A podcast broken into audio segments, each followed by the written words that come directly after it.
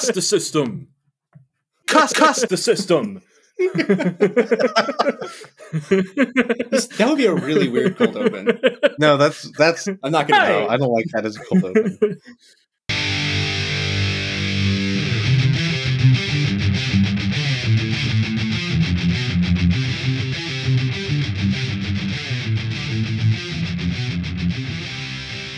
Hello, everyone. Welcome to Not Your Father's Movies final episode for Listener Request Month. I'm Vito. I'm Mike. And I'm Jesse, and we are the Dad Fathers coming at you with some fantastic mother cussing energy. Exactly. Mother cussing. Mother cussing energy. all over the place.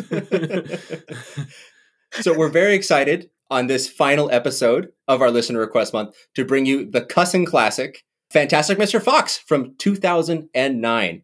This was requested by a lot of you and came in, I think, in fourth place. Right? That's why it's number four. that sounds right. It's been a really long time since we had that poll. So This That's true. this was the part of the top two of our bunch of movies that people voted on. This actually came in second, with Into the Spider Verse coming in first. Interesting. So we're just doing it fourth for no cussing reason, right? Yes.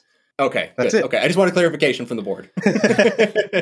we have no reason for doing the things that we're doing. Exactly. It- look, just throw it at the wall, see what sticks. I mean, hey, we learned it in, in 12 Angry Men. Just uh, throw it up the flagpole, see who salutes it, right? See who salutes it. There we go. but anyway, so this is Fantastic Mr. Fox uh, from 2009. It is written, directed, and produced by Wes Anderson. He shares a writing credit with Noah Baumbach, who everyone knows is the indie darling behind uh, Marriage Story, Squid and the Whale, uh, the Meyerowitz stories, um, all of which are possible. Stay tuned.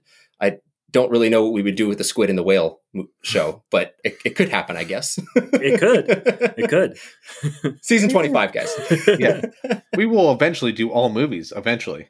Yeah. But we might be It's, 45. it's an eventuality. there you go. The eventuality will be reached eventually. Great. Anything more to say on that, Mike? I might eventually have something more to say about the eventuality. I'll be But- sitting in this this same cussing seat when you finally do. Uh, all right. So it's produced by a couple of notable people. Uh, Allison Abbate, I think I'm saying that right, but she worked on Nightmare Before Christmas and The Iron Giant, as well as the Lego Movie, and this year's Tom and Jerry. So she's really been involved in animation for a long time, and also co-producing this. And it's possibly one of his weirdest credits is Scott Rudin as the guy you might know, the Hollywood Titan behind stuff like, oh, you know, No Country for Old Men, Lady Bird, The Social Network, The Truman Show. If actually, if you want to ever just look up Scott Rudin's IMDb, I think I talked about this in another episode, but that is just all movies that you know. they all came from this guy. It's amazing. Yeah, and uh, Wes Anderson also produced this uh, along with his frequent collaborator Jeremy Dawson, and the music was also done with frequent Anderson collaborator Alexandre Desplat, which I believe I'm saying that right according to a YouTube video that I cussing watched a few minutes ago. All right, so this movie uh, in 2010 at the Academy Awards was nominated for Best Animated Feature and Best Score, and lost both to the same movie. Can you guys guess which movie it lost to? So remember, 2010, they're doing 2009. Right. So what movie What came out in in 2009 that wins the Best Animated Feature and Best Original Score? Oh, up. Was that when Up. Jesse has it. Up, Okay. Uh, and what's also funny is Alexander Desplat loses the uh, loses this to uh, Michael Giacchino, even though Alexander Desplat, I believe, later went on to work with Pixar. All right, so that gets us out of the weeds there. I haven't mentioned any of the cast because I think the cast here is bananas. It's amazing. it, it, it's it's one of the most stacked casts, I think, and we did make a big deal of the cast in uh, Into the Spider Verse, but I think this one is is if not as loaded, it is more prestigious. So we got George Clooney, Meryl Streep, Jason Schwartzman, Bill Murray, Eric Anderson, Wes Anderson's brother, Michael Gambon, Willem Dafoe, Owen Wilson, Wes Anderson himself. We have Roman Coppola. We have Brian Cox. Oh, we got Adrien Brody still. Like, Oh, there's yeah. it's wild how many people are in this movie. Adrien Brody, and I think- uh, Mario Batali, the chef, That's right. in his feature film debut. really? Yeah, Are you are you making that up? I'm not making that up. Really? I, looked it up. It was on trivia uh, about this movie, and I was like, "Wow, that's amazing." and then did he his- go on to have the prestigious career that uh, someone named Mario Batali should have? Well, I, I don't know, but he is a, a famous chef. Oh, interesting. Yeah. I didn't know that. Yeah. He, yes, yeah, he is. Are you telling me that like this is as big a deal as if like Emeril Lagasse was in this? I mean, it's not quite as big of a deal because he's not Emeril, but it's a pretty big deal. Okay. I mean, Yeah. I, I'm trusting you. I don't know. Maybe maybe I'm I'm the troglodyte here. That could be a fun game. Who's the trog? Who- who's- who's the trog? You know, to be safe, I'll just side with Mike. Yes, I I mean, love that. True to form, that's usually what Jesse does. Listening to some of these episodes is painful, guys. The, the cowardice on display. The cowardice. You you Let's crave be honest. Of, All right. of the three of us, like Mike is just he gets the safest dad award. Like if there's any like safe dad to like huddle with in terms of opinion, it's Mike. So Mike, I give you. I mean, I have a lot of opinions. I I'm gonna take that, man. And- I thank you. I just want to point out with most of Jesse's compliments, that is also an insult. I know it is. I know it is. Jesse's the most sincere backhand complimenter I've ever seen. I'm just trying to figure out where where like exactly you know the the negative is there. It feels like it could be in several different places. No, but you know what? We can keep going. it's genuinely a compliment. Like you're a big, Wow. cuddly man with big, cuddly opinions. You Aw, wow. shucks. You're so Shucks, harmless. Jesse. He can say anything to you. Yeah, pretty much. Pretty much. Well, we know we know. well, you're to the one who does say anything to me. So we're just gonna go over to Mike's toothless corner whenever we need a good opinion. I'm sorry, Mike. I love you. Okay, we're getting off the rails. Mike, since you have the safest opinions, what is your nostalgia What? for this movie? I really want to say something just like scathing and like, Dude. but, but I, I got nothing. No, um, I I watched this for the first time about a year ago. Um, because my wife and I were getting sick of watching things like Cinderella with our kids, and we hadn't seen this movie, and so we were like, "Hey, let's uh, let's check this out and see if the kids are into it." And they were. They really enjoyed it. It is a little bit more adult themed than they they got, which is probably good. There, it's not like an like adult No. or anything like bad, but um, The mature themes. it, it's yeah, it's mature themes for sure. Um, but they enjoyed it. They thought it was fun. I don't know if we're going to show it to them again too soon, but it was really fun to watch because it was like we got to see this adult movie with our kids, which was really nice.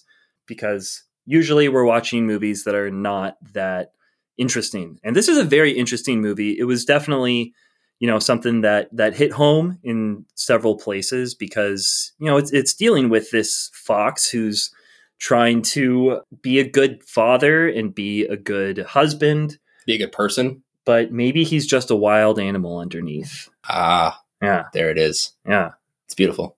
yeah.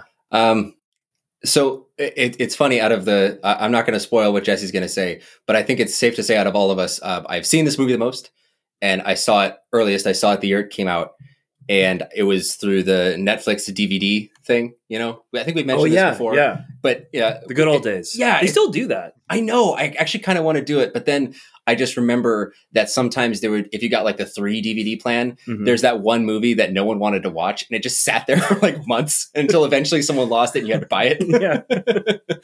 I'm not looking forward to that. No. But I, I saw this that year and I saw it with my whole family, and it was a blind watch for them because it was something that I had been tracking as a nerdy teenager. And I was so excited that there was a Wes Anderson movie that I could probably watch with my family because all of his movies had just been R rated up until then, and definitely a no go for my parents. And so coming into this one, it's it's a, it's a huge departure for him. It's an animated movie, stop motion animated, and I loved it. I fell in love with it immediately, and my family did too. I've seen this movie probably like 15 times. I, I love this movie so much. I, I watch it every year, sometimes a couple times a year. It's the lines from it have infiltrated my family, all all of my family, not only like the one I came out of and was raised with, but also my new family with my wife and my daughter. We use these lines constantly. We we use cuss all the time. We say he's, and then we do the hand motion different. Different. Yeah, uh, we, we we do the the all the time. Like everything from this movie has become baked into kind of my DNA and how I talk about movies. And uh, yeah, it's it's one of the most important movies of my life. I think It's cool. I just have had now like a twelve or thirteen year relationship with it. Yeah, what do you think, Jesse? Wow, that's a big deal because um, because I just saw this movie last night for the first time ever. so I guess you could say my nostalgia. It, it's not the length of the nostalgia, but the depth of it because I really like the movie. I really like Fantastic Mr. Fox. I just realized today that having now seen Fantastic Mr. Fox, I've seen all of Wes Anderson films from uh, Royal Tenenbaums on, which was Royal Tenenbaums like early 2000s, so everything else on. And one thing that I was really struck by was like Fantastic Mr. Fox is like the entry level Wes Anderson that I've always wanted because I've always wondered like how to get other people into Wes Anderson because all of his movies are so Yeah. particular and strange. And here's this movie. It's it's so nice. It's about a fox and you know what his goal is. His goal is to be a thief, right? And he wants to steal all those things and takes them back and then havoc ensues because the farmers start chasing after him like you just understand everything you understand everybody's motivations and it's just so pleasant to look at there's nothing really gratuitous or odd about it. Well all right it's odd but there's nothing like it's wes anderson so it's in some ways it's his oddest movie yet because he got to craft apparently everything that was in the movie. Uh, but it's you expect it to be that way. So yeah i really like fantastic mr fox and i'm really happy to have now seen it and um I'm kind of wishing that I had nostalgia for this movie, but I'm happy to have finally seen it. Great. I, I hope w- at some point, if we ever do revisit it, then that you will have that uh, that nostalgia that you can dig in and be like, oh, in the in the 20 years since I first saw that on, on that season of Not Your Father's Movies, uh, it's really come up in my estimation. I named my son Fantastic. No, Fox. Why do I have that accent? no, you don't want to name your son Foxy. but it's the name of Fantastic Mr. Fox. His his name is Foxy Fox. What's your name? Foxy. Who knows? By by then, names won't even matter. yeah, Then everybody will just just be- be computer chips. Yeah, you know, yeah, they'll everyone's be just barcode. Get, get, they get names like Elon Musk's kid. yeah. I don't. I don't want to slander that kid's name. I can't pronounce it. I just don't want to slander him. Um, but so I think here we should ask. I think Mike already answered it. But when should you show your kids this, and at what age? Yeah, um, yeah. I mean, like I said, we watched it with our kids. They were three and one uh, when we saw it, and uh, you know, one of the things that I really liked about it was that my daughter did not go running out of the room pretty much at any point. Although it does get a little thematic, It can. it can. Yeah. she was she was pretty in. She wasn't actually like they were less interested in this movie than in a lot of other stuff like Cinderella or anything like that. It is, but they were also like so they would like go out. They went out and kind of did whatever for a while, but they would come back in and be like, "Ooh, this is interesting." The the the puppet, or I guess the stop motion puppets, are they I- I- puppets? I think Do you th- call them they are. They are sometimes puppets and Okay. sometimes not. I think. Yeah. Like they they liked those and, and thought they were interesting. So it's something that you can watch with your kids when when they're younger. I, I wonder if there's like a donut hole where you're like, you know what, between I don't know six and ten, maybe you avoid it because of the themes. I, I'm not really sure. Oh, I see what you mean. Like, like Yeah. there- there's a moment where the themes might be too heavy for that age, but before it, it's going to go over their heads, and after it, they're going to be able to grasp it. Yeah, exactly. Yeah. Hmm. I, I guess I'm kind of remembering like when we were kids and there was just like some stuff that came up in school, like divorce came up in school. Oh yeah, And that was and in my life. yeah. um uh it, it was around six or something and that was something we were like oh man like every time my parents like got elevated in their conversations we were like oh are they gonna get divorced which was a silly thing. Like my parents were never gonna get divorced. That was never something that was gonna happen. But i don't know because of the way that we encountered it or whatever it, it, I, I guess that's kind of what i'm thinking about it whether or not it puts I don't know this this idea the the uh, midlife crisis in so much of a, a high relief that it becomes too much for a six year old. I I don't know. That's a long way of saying maybe that's too much, but that's something I'm going to check on as as I get older. What do you think, Jesse? Well, you, you seem you seem pensive. No, I guess I'd never thought of you know the age donut idea where you just leave that gap. um, I like it, and I think that applies to a lot of movies. I'm not sure about this one though. yeah, Like the midlife crisis is more, I don't know, that's more reserved for people either going through it or who are going to go through it or who haven't gone through it yet and generally not children because they're so far removed from it. So really, I think it's reserved mainly for adults. As well, I as think I think Mike's really also stress. talking about like the the marital discord too. Yeah, more more that. And and also like his inability to connect with his son. Yeah, Sure. maybe Um, even, maybe Just, just a discord in the family that that's kind of Okay. caused by his midlife crisis.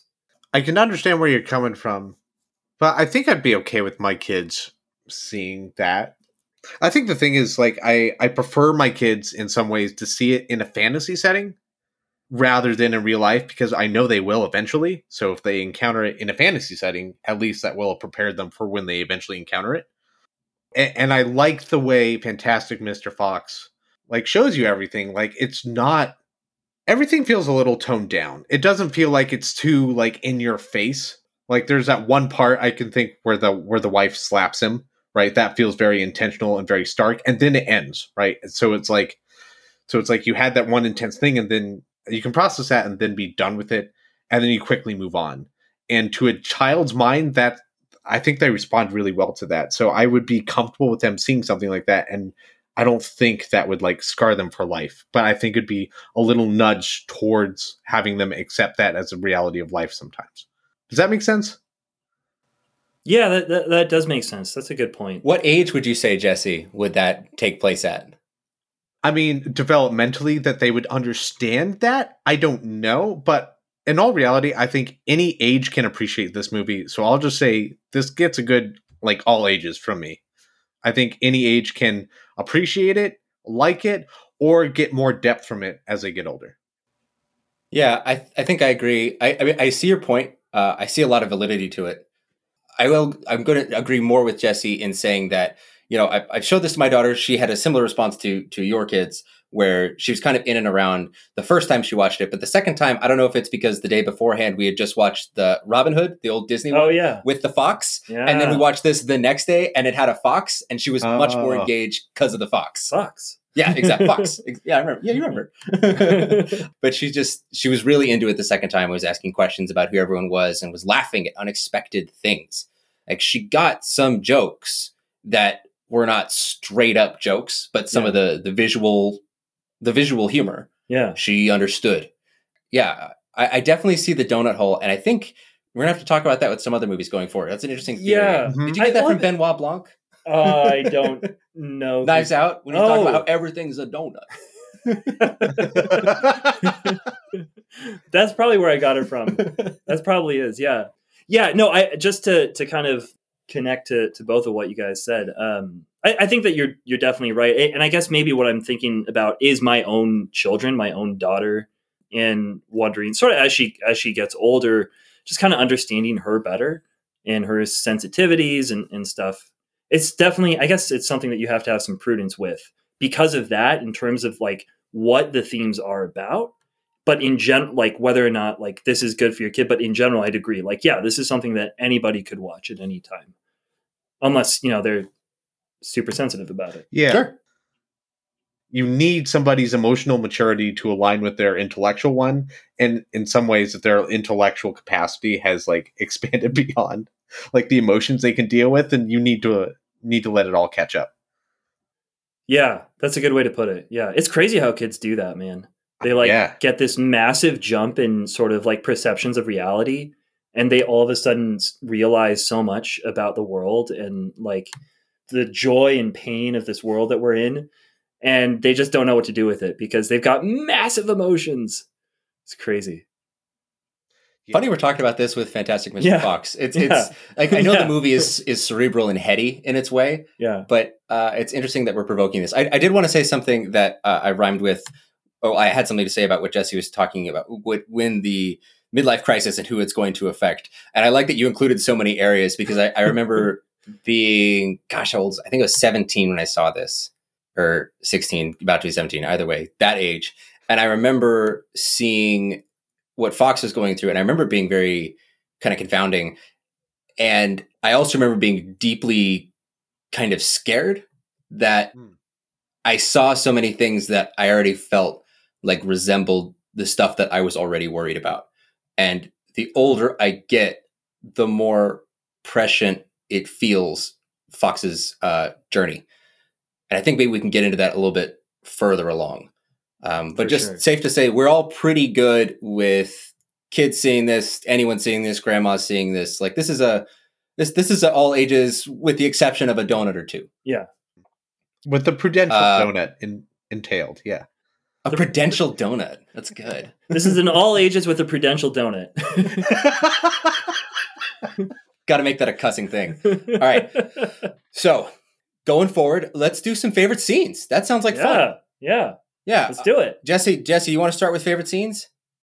Sure. So, having just come off fresh last night, I guess I was most enthralled with the humor of this. And one thing that just made me fall in love with the movie is when Foxy goes into Badger's like real estate. I guess he's his real estate agent, right? And and no, he's his attorney. This is attorney. Oh, Badger's the attorney, right? So Badger starts telling him to not buy this treehouse, right? And he starts giving him like, you know, here are all the farmers around there. They're all going to kill you. They're all really notorious and mean. And then, and then I'm just going to read the script because I just love these lines so much. Badger says, in summation, I think you just n- got to not do it, man. That's all. Fox says, I understand what you're saying and your comments are valuable, but I'm going to ignore your advice. The cuss you are, the cuss I am. Don't cussing point at me. Are you cussing with me? Do I look like I'm cussing with you? And then they start snarling at each other, like going around a table, and they both just sit down. I love that so much. That is such a funny scene, and it also it's the first time I think where they really where you really understand that they're using cuss instead of actual cuss words, and it's just like having a whole fight takes place when there are cuss words and just putting cuss words in there. It's brilliant. I love it. Yeah, it, it, it actually sometimes when It's a I great when I see that scene because I've seen it a couple times since we I've seen this movie twice since we started doing the podcast, but that scene in particular reminds me of when you and I get into it, Jesse, about the planning of episodes. that, that just sounds really familiar. you mean Because and it does. Yeah. what the cost are you talking about? Are you cussing Are with you me? cussing with me? Don't cussing point at me. It's awesome. oh, I love it. I can think of I think one one distinct fight that we had that was that got pretty heated, and it was it was a little like that. Uh, um, what, what was what was your other one? Oh, my other one was um I, I think it's Bean. Bean is the skinny guy, right? The skinny farmer. Am I right about that? Yeah. Yeah, Yeah. And um Bogus I- Bogus and Bunce are, are thin. Yeah, I think. Wait, Bogus is the chicken farmer, Yeah, right? yeah, And he Yeah, eats so three chickens, fat. three meals a day. yeah, Bunce is the short guy. yeah. Who who Bunce. who would be drowning in the shallow end of the pool? Yes, and Bunce is the guy who subsists on hard, very, very hard alcoholic cider. Bean. Bean. Yeah, and is possibly the scariest man alive. Yes, and possibly the scariest man alive. so I, I love when they're all sitting together and things are going wrong, and then Bean just goes on a rampage in their little trailer and he's yeah.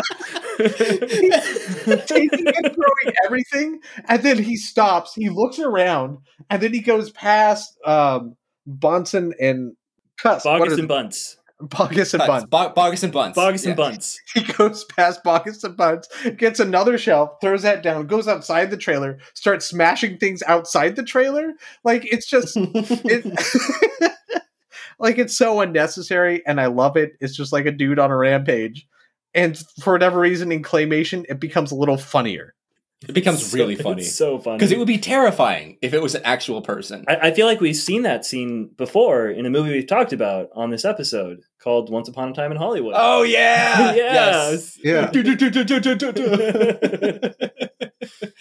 uh, also, also, what it looks like after a podcast that is fraught with technical difficulties, and you guys go home. That's what happened in my house. a lot of parallels with this movie for me. yeah, yeah. Uh, Mike, what about you? Oh, um, what are my favorite scenes? I, I love I love so many scenes in this movie. I think my favorite scene of all is the scene where they meet the wolf. Um, Yeah. When they're driving, they've just escaped from uh, Bean's compound, right? And you know everyone's been shooting at them, and they got the tail. Even they even got his tail, and they, you know, the the opossum um, says, "Oh, don't turn around." And of course, Mr. Fox turns Yeah. and What? he says, What? What is it? And it's a wolf. He says, It's a wolf. I have a phobia of wolves. And he yells out to the wolf, I have a phobia of wolves. and the wolf doesn't respond to him. But he uh, you know, he, he cries, he's crying, he's like, This is this is the most amazing thing that's ever happened in my life. And he raises his fist, and the wolf raises his fist back. It's amazing. It's Yeah. so great. I love I love that. Canis lupus. Vulpes vulpes. I don't think he speaks Latin. I don't think he speaks I love, yeah. I love the writing in this movie, man. It's so good. The di- yeah, yeah, those those jokes are, are really wonderful. The the whole montage where he's setting up, he's telling everyone their their Latin names, Yeah. and trying to get them like really involved. and then and then Wally, it's Wally, right? What's what's uh what's uh Kylie, Kylie, the uh the superintendent, yes, the possum. He comes up, he's like, "Ah, what's my job? What's my job going to be? You know, what's my name?" He's like, "I don't think they had possums in ancient Rome, but uh, anyway, uh, you can go help out the others." yeah, yeah, yeah. Badger, and he did like his Latin name, right? He's like, "What? What can you do? Demolitions expert. What? What? Since when? Since when? I don't know. Explosions, doing stuff, demolitions." but my my other favorite scene. Well, I so like the the wolf scene. I think that's like it speaks to the core of the movie. We're we're going to talk about that more later. My other favorite scene is the scene when they just like burn the town down. that was just so amazing like right after right after right after that incredible speech where he somehow gets them all on on his side again it's just so awesome when he they like they're hitting the the pine cones that are on fire into the different places it was hilarious it was gratuitous it was it was wonderful yeah, yeah. it was wonderful I, I love that a lot. That's uh, that's really great. Yeah. I think I'm gonna have to go for the opening for, Yeah. for my favorite scene. The opening scene, it, it's it's what we've come to expect, kind of from Wes Anderson, where he shows you. It's what he. I mean, he showed us this in in you know Cussin Royal Tenenbaums with Yeah. the book opening. You know, he does this with so many of his movies where he introduces it like a book with chapters, and he has you know the actual thing written in. Like, uh, for instance, in the the newspaper that Foxy is reading, yeah it's all just sections of Fantastic Mr. Fox, the book yeah that's printed in the newspaper. And mm-hmm. he's very obsessed with getting this text onto the screen. But just the image of the tree, and then Foxy steps around it, and he's listening to the, the Ballad of Davy Crockett, yeah which was, as a movie, something that was really big for me as, as a little boy watching. Yeah. And then has this really interesting re- interaction with his wife, who's hiding something from him. And he's you really get a sense of his character right away, where he he's kind of a steamroller, he's kind of an egoist, but he is aware of other people. He's just not doesn't super care because he's like, well, we could take the scenic route or we could take the short way. She's like, well, I don't know, the short way seems you know safer. He's like, yeah, but the scenic route is so much more scenic, and they take the scenic route anyway. And it it's all faster anyway Exactly, it's faster anyway. But then, as soon as it kicks into heroes and villains, and we have this lateral tracking shot of the two of them sneaking around the farm, it's so visually It's so active awesome. And and almost like overwhelming, given what you just saw the very simple setup with the with the symmetrical camera, and finally culminating in one of my favorite jokes is when they look up at this at the trap, they get the birds right. They look up at the chain, and he's like, "Oh, it's a spring loaded trap. So when you pull it, it goes down, goes down over there. All right." And he gives it a yank, it goes straight down on him, and he goes, "Nope, just uh, straight down, just like that." not spring loaded yeah, not spring loaded. And then and then she has you know the reveal, "I'm pregnant." And then his his huge like cuss eating grin. Yeah. Mm. he's like he's like you're glowing. I think you're glowing, right? she she turns into like a little little glow up thing, yeah you know, like like a like a jack o' lantern. yeah um, that's beautiful though, and that that all of that it just works for me every time. I, I love it so much. yeah i love that scene Yeah, so good but I think that gets us into the next thing that is really fascinating for a movie that ostensibly is for children, even though, as Mike, you were pointing out, that it's kind of an adult movie that kids can also watch. But yeah that scene shows him as wild and reckless, young, in love. He's with his wife, and now it, it, it used to just be so carefree. And now there's this addition of a little one. And in a lot of ways, that little one kind of brings down Foxy's idea of himself. And then it cuts to them. He's in a hole in the ground, getting ready for work. he he talks about how his job is he's writing for a rag sheet. He's like, any of your friends mentioned my columns? Like, oh yeah, they mentioned that they saw it. he's like, none of them read it, do they? And you see, he's just very down on life. He's got now his son is grown and weird, very strange kid. Why why the cape and the pants tucked into the socks? He spits a lot. He spits spits all all, the over time. the place. It's really gross. uh, and he he's, he sets it up though very clearly and succinctly what's going to happen in this movie. He wants to get back to where he was. In fact, he just doesn't want to live at a hole in the ground. yeah, makes him depressed. Yeah, I feel poor. I feel poor. It Makes me feel poor. Yeah. What, what does he say? I'm 38 Fox years. My father died when he was 41. I don't want to live in a hole in the ground. I'm seven fox years old. That's My father died when he was seven and a half. That's right. I don't want to live in a hole. Yeah. Yeah. but that theme though of that uh, that middle mid- midlife crisis is, is something that's that's been terrifying for me and so instead of going through a midlife crisis i just decided to go through an ongoing life crisis to sort of sidestep that frail insecurity of a middle-aged man i would just keep it with me forever Yeah. it's been working out really well so far Yeah. Okay, Right? wait, hold on. do you guys hold on. agree Oh, absolutely. Sidebar. So, Boom. yes. when you guys go through your midlife crisis, what is your master plan? Like, what is going to be your goal? As in, grand master plan goal.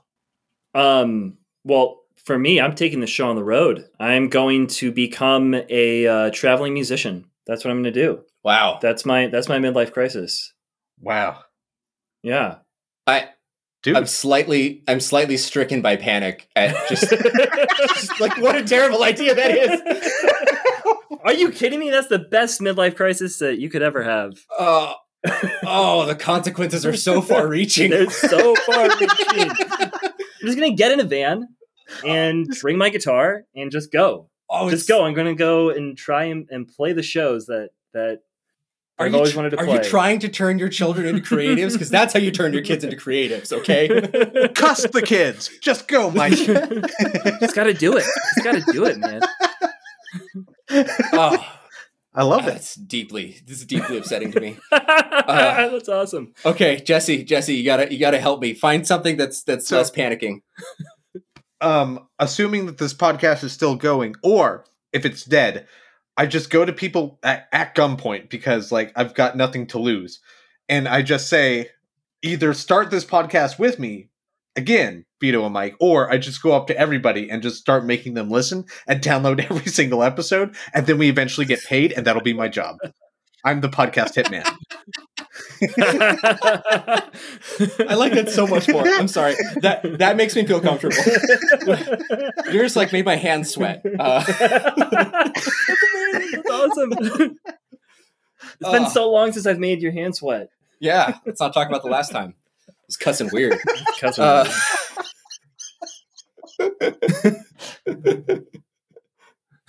Jesse liked that one. Uh, Right. I think I think for my midlife crisis, it would be, I think, I don't know. You you sprung this on me as a sidebar. Uh, boy, what's something that I would just like just just go nuts over and do? Oh, I I know, I know. I would I would pull a Kevin Smith and I would max out my credit cards and I would borrow money from my parents and then I'd go make a weird black and white movie that no one liked because unlike Kevin Smith, if I wa- if I made exactly what I wanted to watch, there's no one in that club. Guys, I have an idea. I'm making Mank 2. You- alternate titles: Mank Two, The Mankening, uh, Mank Two, Mank Two, uh, Mank Electric Boogaloo, Mank Two, Lost in Mank York. Uh, oh, I'll just skip two and go to three. Mank Three, The Last of the Mank Mankikans. That that's that's the final one. Last of the Mankikans. Yep. Oh, that Mank world really uh, Oh, blew and then up a prequel, Baby Mank. Baby Mank. Baby Mank. Baby Mank. All right, I'm calling an end to the Make it take. Manhattan. I'm calling it. I'm calling it. Sidebar over. This is a good one. that was a good sidebar, Jesse. Nice. It's a good sidebar. Yeah, yeah. I gotta, I gotta get started on that because, like, if Jack Fincher spent like 15 years of his life writing Mank, I got to spend at least that long writing a, a decent sequel. Uh, Three times right that back, long, guys. even.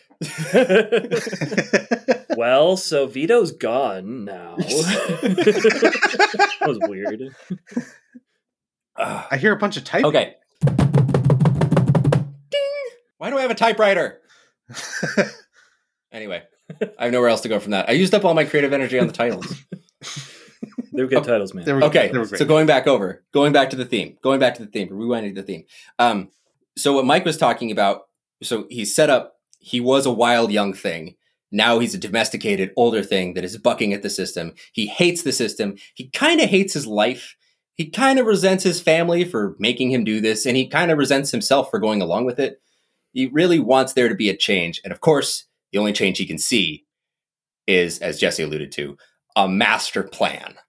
He is going to heist everyone to get back that sense of youth and virility that he has lost because he's trying to become a wild animal, right? yeah, That's what's going on. yeah, yeah. Or he's he is the wild animal. He's trying to be the person that he is. Or has He he, never like been he a wild animal? Oh, maybe. Because that, that that's seeming to be what the end of the movie is trying to talk about, right? When he gives the final soapbox speech where he he says, you know, this apple has been like genetically modified, but hey, at least it's, at least it's got sparkles. Yeah. And Yeah. it, I wonder if the final message, quote unquote, of the movie, it's not a message movie. I don't know if Wes Anderson really cares about that. But what it seems where his characters have ended on their arc is acceptance of their current circumstances. And those circumstances being that they are not the young wild things that they were. And they are new things, new wild things, but ones that are kind of within the confines of Kind of the world. Yeah, because they they zoom out and where are they? They're in a supermarket Yeah. you know and that's where they live now they live in the sewers underneath the supermarket Yeah. It's not the natural world anymore. yeah they're And- so far removed from where they came from sorry And he's also still living in a hole in the ground. hmm Yep. Yeah, he's still Is- an animal fending for himself in a small hole, not in nice, mm, luscious tree. which is kind of depressing Sort of. Except they're all happy. So does it really matter? It's it's the classic inception question Ah, yes, the classic Inception cl- question. but if if the circumstances of your life are not free quote unquote but you're happy in them does it matter that you're not necessarily free you know what i mean Yeah, I mean, dude, that's a, that's the question. I feel like that's a big question. i'm asking Um, I- wes anderson's asking it. yeah, yeah. Uh, I don't know, dude. I don't know. Like, like I, Wes Anderson's asking it, but I don't know if there is really an answer to it. well, Like, does freedom matter if you're happy? Does happiness matter if you're free? well, in some ways, in some ways, Fox is more happy at the end of the movie uh, because he's more free, more free to be his domestic self and his wild self at the same time. Right? He gets to go out and explore and steal like his wild self wants to do. That's like the ending of the movie with them in the supermarket taking all the stuff. But now he's a better father and a better husband than ever because he's stealing for their survival, not because of some stupid master plan. So at the end of the day, like he's more free and more of himself. So even the Yeah. I think the freedom he was searching for at the beginning wasn't the freedom that he actually needed. He just needed to to find himself and find a balance of the lives that he of the life that he had and the life that he wanted. but that you're using freedom in an interesting way there because he he can't leave the sewer except to go to the supermarket right because the farmers are waiting they literally won't let him go they're obsessed so i definitely i see what you're saying there but i'm, I'm wondering if if we're speaking on on parallel tracks and maybe using different definitions of freedom there I think we are. I think you're using freedom in like the the prison sense being confined. And I think that's what he talks about at the beginning, but I think the real freedom that he's craving is like an individualistic one, like wanting to be who he actually is. Yeah, I think I think that I think I agree with you, Jesse.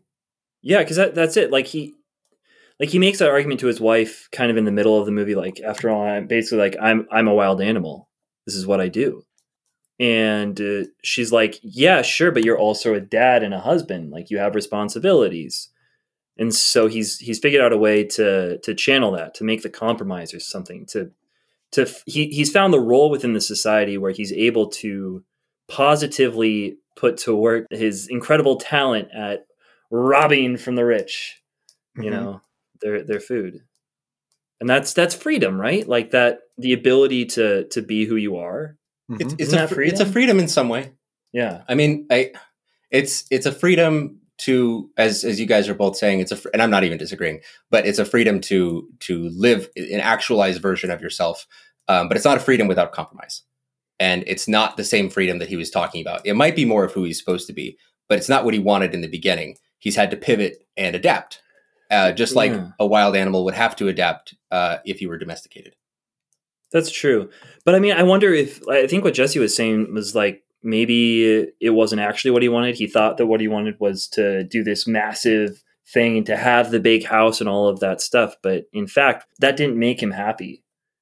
By doing those things, he was like sneaking under his wife behind his wife's back, and like everyone was upset. I think I think that made him happy too, though. Like kind of, kind of it did, but he I- also does like want her to be happy. Oh yeah.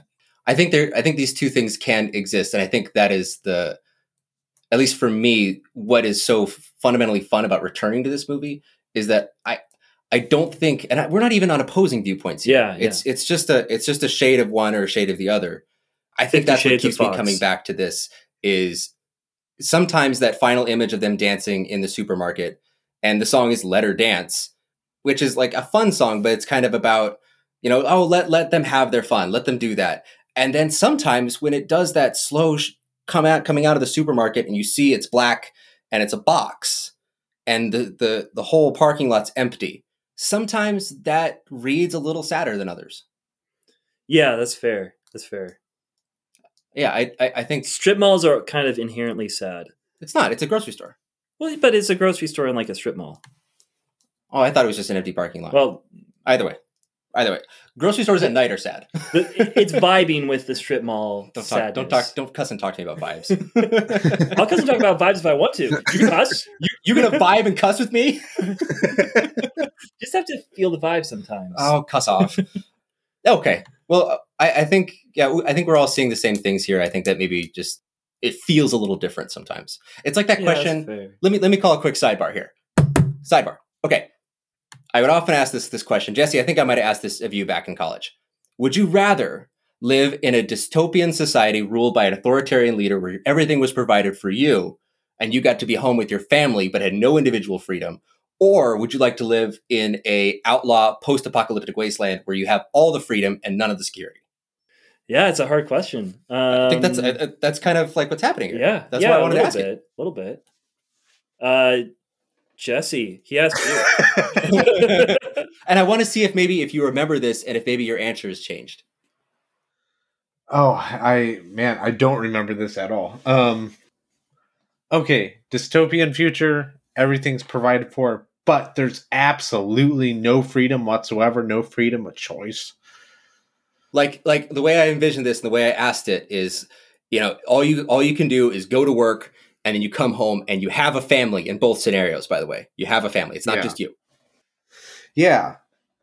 Well, that's hard. That's really tough because at this point, like today, I just spent all day with my son, and like we just like we just went and fed the ducks, and he loved that so much, and then he loved going down the slide and getting to experience all this, and it was like I got to experience him becoming an individual because of the freedom that we had to go do that, and like that joy of fatherhood would simply be gone. I guess in either scenario, that that joy of fatherhood is gone because in either way, you're not really free. In one way, you're you're a slave to to the necessities of life, and you don't get that freedom to like go feed ducks with your son. And the other, you're just not allowed to. So, given the, the fact that either way, I don't have freedom, but in one way, my family gets to be fed, I'll go with that option. I mean, I feel like Jesse just blew up your question. It's not. It's a false dichotomy. Vito. No, because no, 'cause he, he I eventually thought about it a little too hard. No, No, no, no, no, no, it's a because false yeah, actually, don't actually not even far enough though, because there is the potential for those moments of peace and serenity in a lawless post-apocalyptic wasteland. Have you not seen a post-apocalyptic wasteland before, guys? yeah, I, I mean, like There's honestly, the potential there, but there's honestly, also to the think- same yeah. potential in a dystopian universe. There's the same potential for that home life. I, I feel like drawn both ways, but mostly because of the awesome movies that I've seen about post-apocalyptic wastelands, where it's like, yeah, man, I want to, I want to, you know, go out and fight, and like, I definitely be the one who wins, and my family survives. Honestly, Poke my, my, my view of that right now is definitely the road.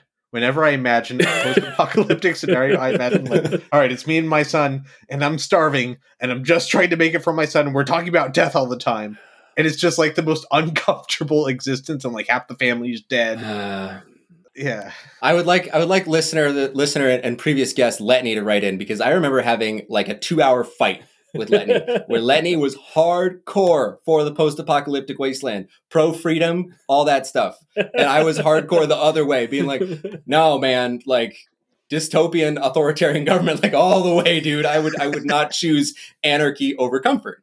Uh, mostly for that question of the family, like, do Yeah. you trust yourself to be able to have this? And that's sometimes that question gets wrapped up with the ending of this movie and gets wrapped up with some of my own insecurities at seeing so much of myself in Mr. Fox in all the worst ways and wondering like is this an eventuality that cannot be escaped is this a bad thing is this a good thing does it only matter if it's bad or good depending on how i think about it and that's kind of what we're what we're running up against here with you guys skewing more towards the hopeful he's happy because it's his identity and then me skewing more the other way being like is that good that that's his identity yeah.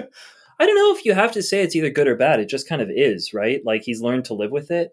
I mean, yeah like the learning that's- to live with it. I think it is good, right? Like it, it's good to learn to live with with the world that you have and to be happy within it. Yeah, I, I'm going to say like like unqualified, man. It's it's good. Although, Yeah. but I, but I definitely do see that like it it's a compromise. There's things that he's not able to do, and he's not maybe fully being true to himself. But at the same time, like being true to himself is is like you know running and chasing chickens down and stuff. yeah. He just looks happy at the end of it, right? He looks like he's having a good time. He is chasing the chickens down, in a manner of speaking, and he, is the best the best version of of a husband and father that he's been in the entire movie. Um, like he just something about the his character at the end just speaks to it being a happy ending. I think. And then there's also this weird thing that's been like striking me today thinking about the movie, and that is the fact that um Kristofferson's dad is trying to move down to the sewers. Yeah. Right? Like, for whatever that prison of a place has now become a, a place where people want to gather. They literally all want to come there. So like it's a prison in terms of in terms of space, but it's not a prison because everybody who's there likes being there and is having a has found their niche in life and is happy. It's funny is that they they announced that before Foxy announces he's found the grocery store, Yeah. where they're literally like, there's Yeah. one kid who's like, "I'm hungry," and they're like, "Well, here, have some water." and so honestly, it kind of seems like Kristofferson's dad, first of all, should not be moving down there because he's had a brush with double pneumonia, Yeah. and a damp environment is not good for that. No. Number one, uh, but number Seems two, like, like, maybe his dad isn't the wisest person. you're gonna move to the sewers where everyone's starving. oh, now's the time to get in. now yeah, it's at it's at the very bottom. Yeah, because of because of where it is subterranean. Uh, okay, well, I think I think that moving on, which I think we're going to have to, because I Yeah. think at this point it really is down to uh, a question of the deep existential dread that I feel every day that passes versus what the movie is actually saying versus what I'm taking out of it. So we're gonna have to move beyond that. Can I ask? You ask guys a are question? free leaving it there. Yeah, Jesse. because having watched it last night, uh, Mike, you brought up your favorite scene was the wolf scene, and that was very weird. That's a super strange scene. Like you know, I was expecting a wolf the entire time because there's the constant crying of wolf throughout the movie, so you know it's going to show up at some point, and then suddenly it does, and and it's tearful. But it was kind of strange. I wasn't. I didn't know what to think about that. Like just coming across that in the wild, so to speak. Um, so, Yeah. like, what did you take away from that? So I, I just I love the way that, that that that scene is like shot because the whole the whole time that we're there we're in a pretty like suburban environment right? Um or like a rural environment. Um, Rural. it's very very rural. Like these are farms like and all that. So it's not civilized but it's not um it's not you know uh, the wild that they're living in.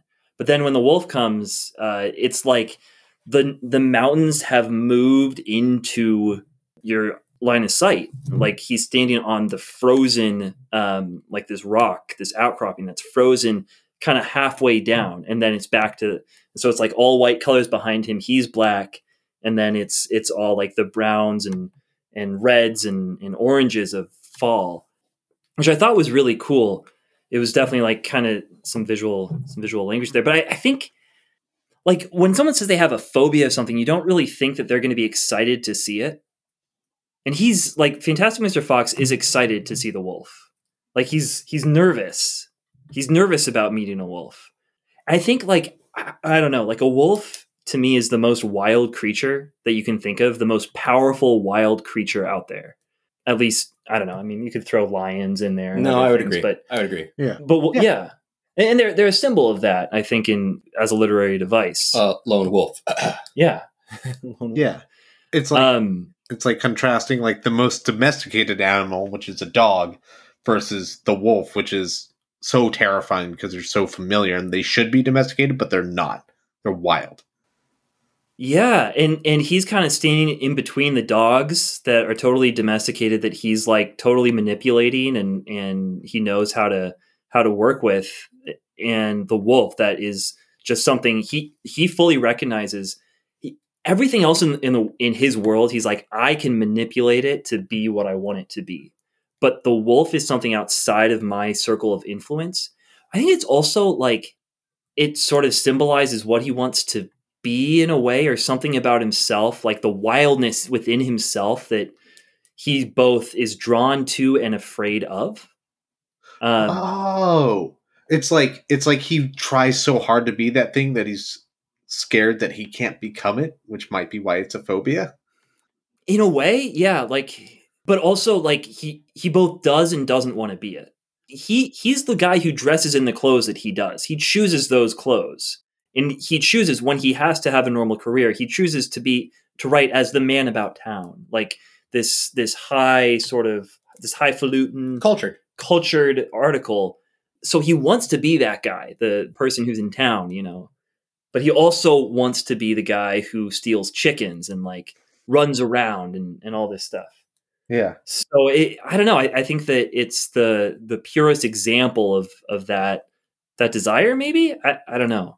because I, think the other direction that he's because he's pulled between you're talking about these extremes right and that's what we would call that domesticity that he's that he's fighting against and sometimes accepts like accepts in his manner of dress but not in the way he acts Yeah. uh, like the scene in when he's giving when Badger starts to give the toast and then Foxy co-ops the toast that is like the most man about town cultured asshole cuss Yeah. thing to do. Cusshole thing to do, yeah. no, cuss hole sounds way worse. You gotta say asshole. Uh, uh, no, but that, like that's that's the worst version of himself in that way. But that's what he could become. Yeah. That's who he could be. And then when he sees the wolf, he's almost moved to tears because of how, at least in, in some way, because of how far away that is from who he is. And maybe that's who he wants to be. Maybe it's who he's scared of being. Maybe it's who he deeply desires. And I think the phobia thing is more but what I think anyway, and I, I think it's open to a couple different interpretations, but I think it's it's he's afraid of that which is outside of himself that he might be and might not be. It's like either his greatest dream or his deepest fear. And, And that's it's the one thing he doesn't have Hmm. control over. He tries to, Mm. right? He he tries Yeah. to name it. He does name it. Yeah. And then he tries to introduce himself, and the wolf is uninterested in that at all. Just has nothing to do with that. He's like, I, uh, what do you, what do you want? The only thing he can do is the solidarity of Yeah. two creatures. That's it. Yeah. Yes. Do you think winter's going to be tough? That that's what uh, uh, He says that in uh, in French. in French, Yeah. which is really weird. Well, he's trying. He's trying all of his tactics, Yeah. right? He's like, I, "Can I be charming? Can I be controlling? Can I be assertive? Can I be this? Can I be this?" And then none of it works, except for a simple sign of "I see you and you exist," yeah. Which the wolf is the only thing the wolf will reciprocate. Yeah. Wow. Okay. I almost want to see the movie a few more times, like right now, instantaneously, having having heard all of what you guys just said. But yeah, I like the idea of the of the wolf being the yeah, just the thing that he has no control over, and both wants and fears, and I think the fist is almost like an acceptance too. It's like a like I know who you are and I acknowledge you, and I I am kind of one with you. That's that's what I get from that that fist in the air action.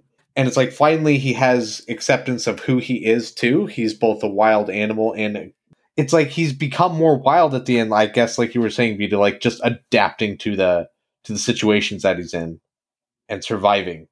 And he's thrilled with that and is happy about it. Finally, there's that acceptance. The same acceptance he gave the wolf with that fist is the same acceptance he's giving himself, which is I acknowledge you exist and I'm going to give myself what I need to be free. Great.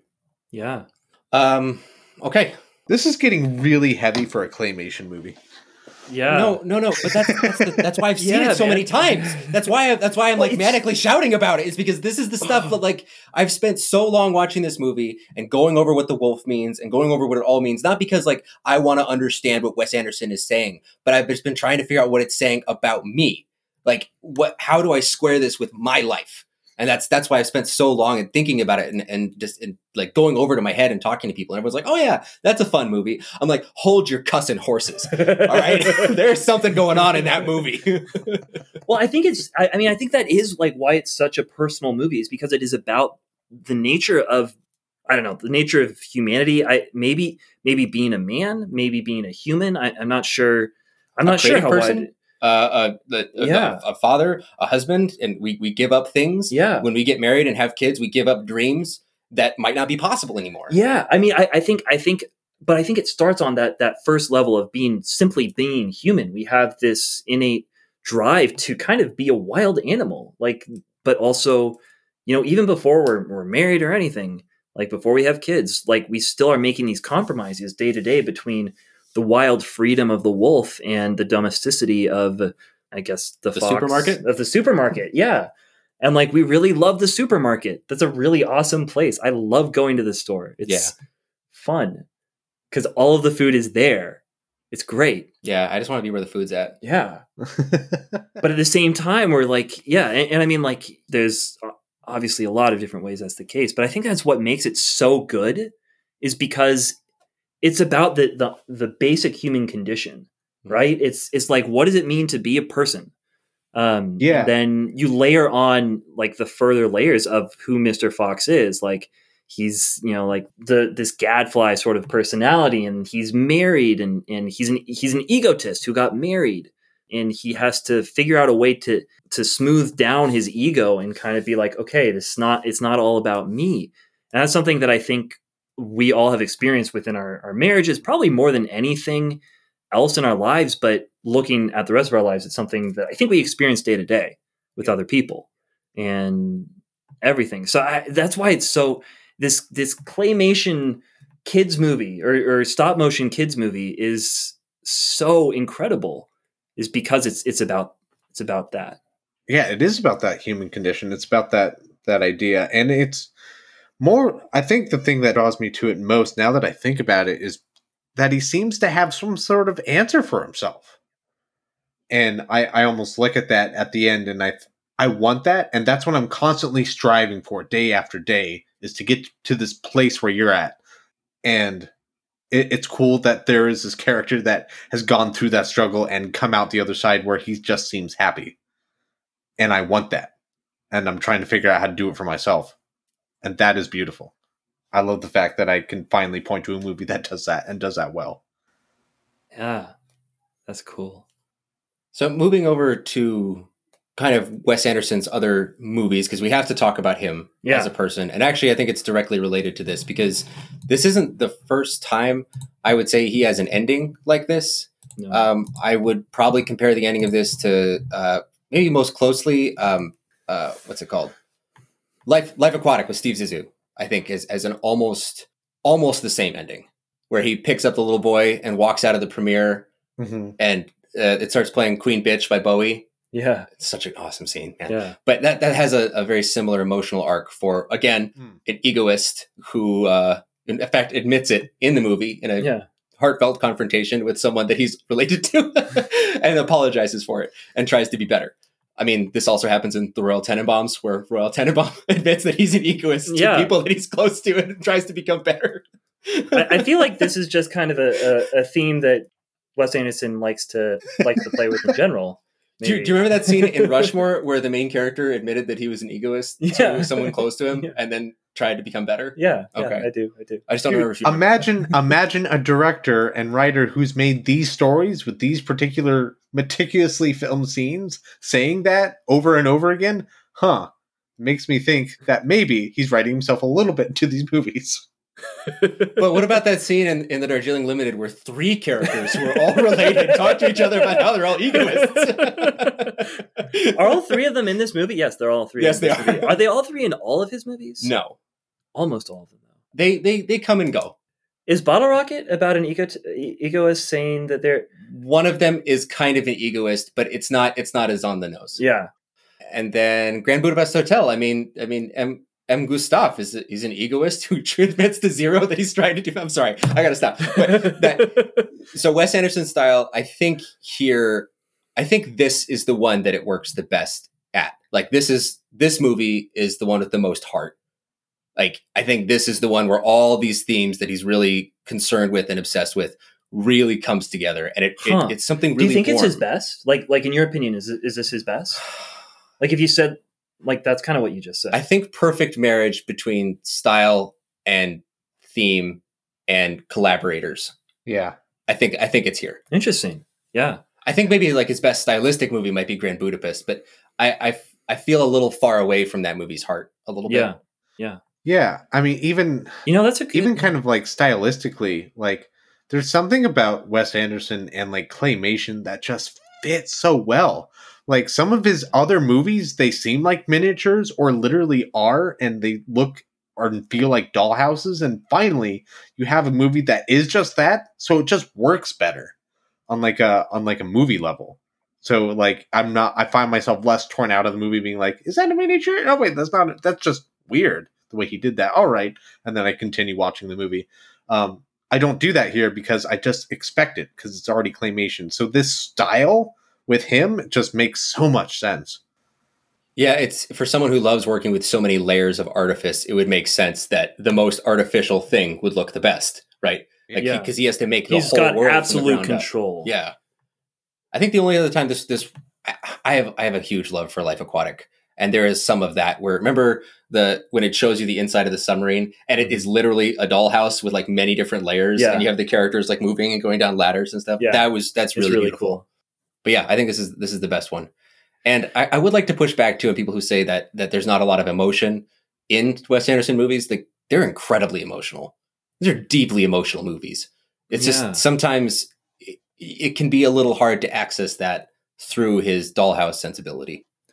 I think it's interesting. I, I'm I'm thinking, looking at the list here of his movies, and it does feel to me. I, I I haven't seen Isle of Dogs, but otherwise I've seen all of his all of his feature films.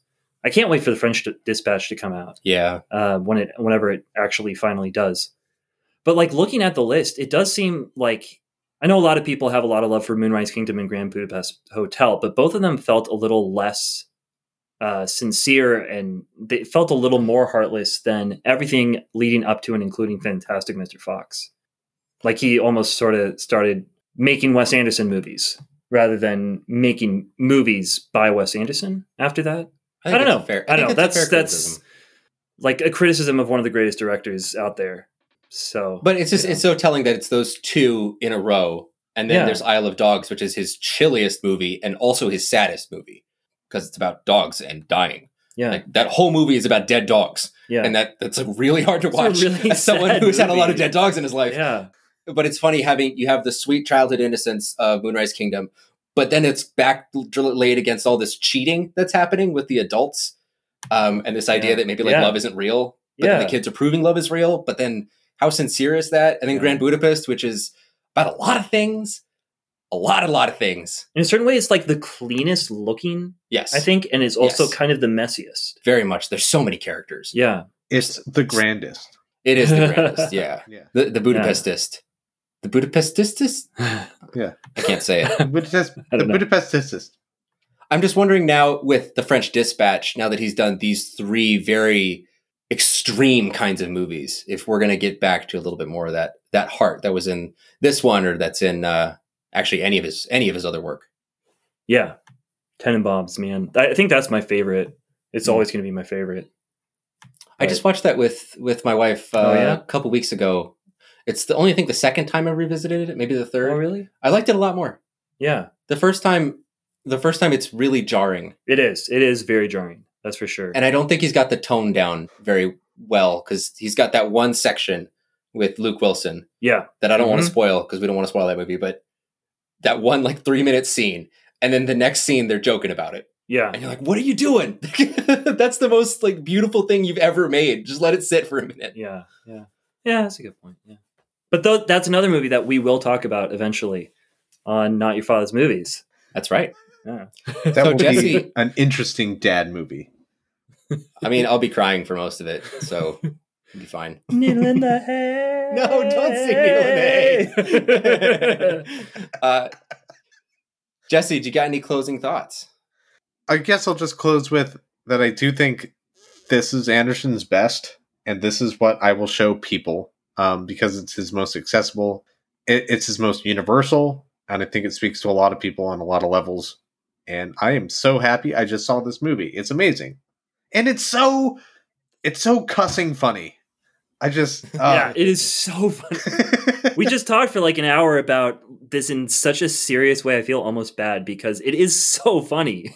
like Yeah, it's just so full of humor there wasn't. and love and like zest for life. Like even the way the way that like George Clooney delivers his lines is like when he talks to people, they're just kind of occurring within sort of this undercurrent of him talking to himself, the most interesting man in the room. Mhm. It's so well done. Like it, it's so ah, it's so cool. yeah, Yeah, I, I Also- agree. And there's so many of the lines that are great jokes. Sorry, Jesse. and I love the ongoing like dead eye joke of Kylie like constantly Yeah.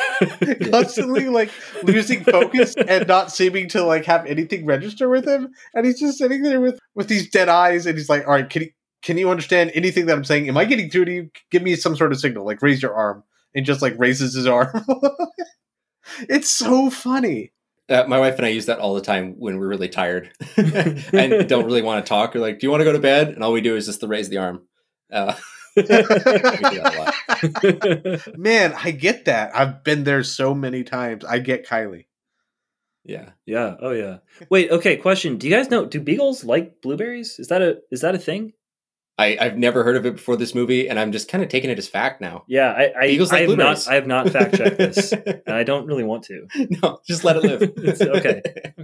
yeah he's right let's just say Uh, he's right Yeah, he's. right. I'll trust him on most things. Like, Yeah. let, let it go. Uh, let's see. What, some other some other lines that we, that I use around the house all the time that are from this movie.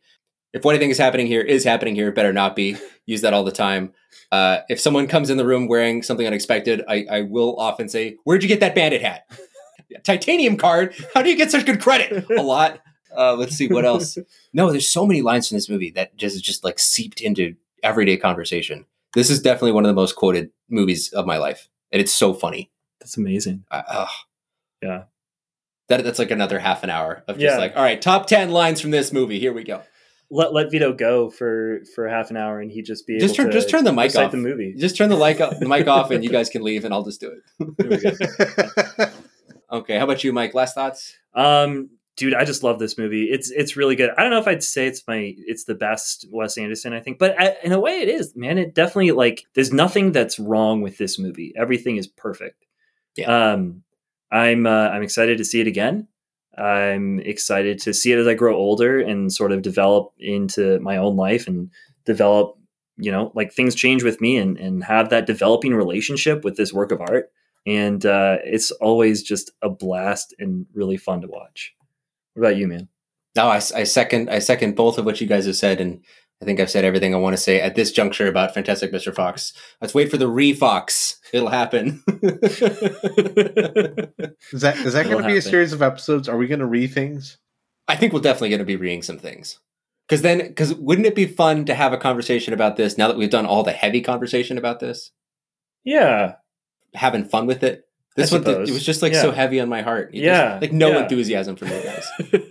I mean, looking at a I- cussing blank wall. we're going to have to redo that conversation at some point. Yeah. All right, fine. Uh, okay, Jesse, is this a dad movie? Yes, yes, because one, I want to watch it because I want to understand midlife crises more, and two, I want my kids to watch it because it's funny and I can connect with them, and finally, we can both enjoy a movie where we're both intellectually stimulated at our own appropriate level. And somehow this movie accomplishes that beautifully, better than any other animated movie I've ever seen. So, absolutely, this is a stellar dad family movie. And just a flat out dad movie for you to watch by yourself, like I did last night and loved it so much. Yes. Awesome. Yeah, absolutely a dad movie. Um, it's about a dad. It's got to be a dad movie. Uh, I mean, almost. Uh, it's great. Yeah, I, I I love it. Um, I love I love everything that you said about it, Jesse. One thing that we didn't say about it though is that it's adapted out of this Roald Dahl book. Who um, Roald Dahl book? it's it's his first name is so so cussing difficult to say. Uh, yeah, I- like um, I'm never happy with it. As soon yeah, as I I, know, said I know. But I mean, like, talk about just a, a dad writer who's written dad movies or like been adapted in, in, into dad movies in general. I think, Like, Yeah. that's it's fantastic. Um, he's the he- BFG. he- yeah, I mean, like he he has just this way of making these fantasy worlds that are really, really real. He was a weird effing dude, yes, yeah, Was I- he- Such it- a dude. like really weird. Wasn't he also like like a raging anti-Semite. yes, that's right. That's right. He was so many. He was so many things. Yes, Yeah. Um. So uh, I'm not gonna. Yeah, we don't need to talk I, about him. I, I got a book from the library. It was Roald Dahl, and I had read. I think I'd read Fantastic Mr. Fox, and I think I read uh, that one. What is it, Danny, the King of the World, or something? yeah. Yeah, and th- I think there's another book that involves beagles and blueberries too. Okay. But I, I got this book, and it was just a, a short collection of some of his poetry. Um, yes, his poems are they freaking crazy. It was in the kids section, and I think I was 10. And there was one poem about a sexual relationship that a teacher has with a student, and he's very confused as to what's happening. And I was confused as a child as to what was happening because he's very vague but really suggestive. And I remember taking it to my mom and being like, Mom, what does this mean? And she got so mad at the library. She took it back and was like, How This dare you shelve be- this? Like, how dare you put this in the kids section next to Charlie and the Chocolate Factory? yeah. It's crazy because it's like the stuff that you've heard of by Roald Dahl. Like, go for that. Yes. If you haven't heard of it, don't dig deep. like, like, don't go for that. So Yeah. the stuff you've heard of by Roald Dahl are dad things. Yes. That's what I'll, I'll sort of revise. If it's a movie, probably a dad thing, yeah. with the probable exception of the witches. But we'll get to the witches some other time. Yeah. Yeah. Um. Yeah. What about you? Is this a dad movie, Vito? Very much so. This is uh this is one of the definitive dad movies that I had in mind when we started this podcast. Cool. Um, and I'm very happy to have done it in a, a very dad way, which is to uh, not have as much fun with it as just freak out over it. I hope listeners, you guys enjoyed this. I don't know if this is what you wanted when you requested this movie, but it's what you got. you know, I feel like what we did was was provide what the movie was showing us a midlife crisis. Yeah, yeah, you got to have, watch it happen in real time. Yeah. You're welcome. You're welcome, listeners. but We anyway, did it for this you. wraps up. We did. it Yeah, for you. yeah, this wraps up our listener request month. We did it, guys. Four We did it, episodes. Good. yeah. Yay for us for having listeners and listening to them. Thank you, listeners, for for requesting movies. We always love it when you do, and we are excited about the next time we get to do it. It's really fun. Yeah, and uh, definitely keep those suggestions going in. Uh, we are logging them. Yep. You can send them in to not your father's movies at gmail.com. You can send Tweet them us at in. NYF Movies. Jesse, where can they find you on the web?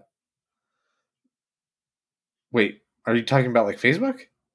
Yes. Yes, not your father's movies at Facebook. I, all that's Is that it's not at. Yeah, not you your just, fa- you just it's just- search. ju- well? You could you can you can contact us through our Facebook group at Not Your Father's Movies page.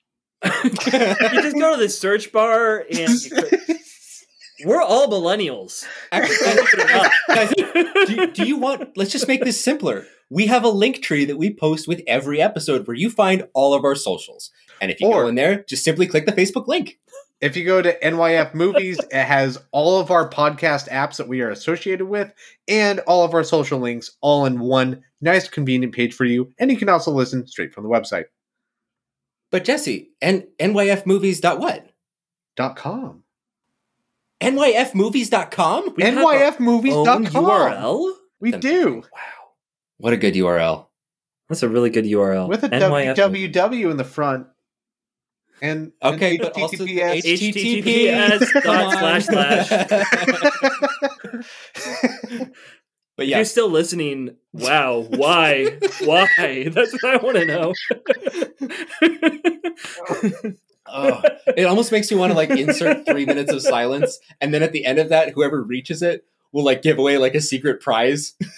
we'll do that sometime. We're not doing it this time. Don't listen any longer. Uh, anyway, I'm or maybe do. I don't know. I'm Mike. I'm Jesse.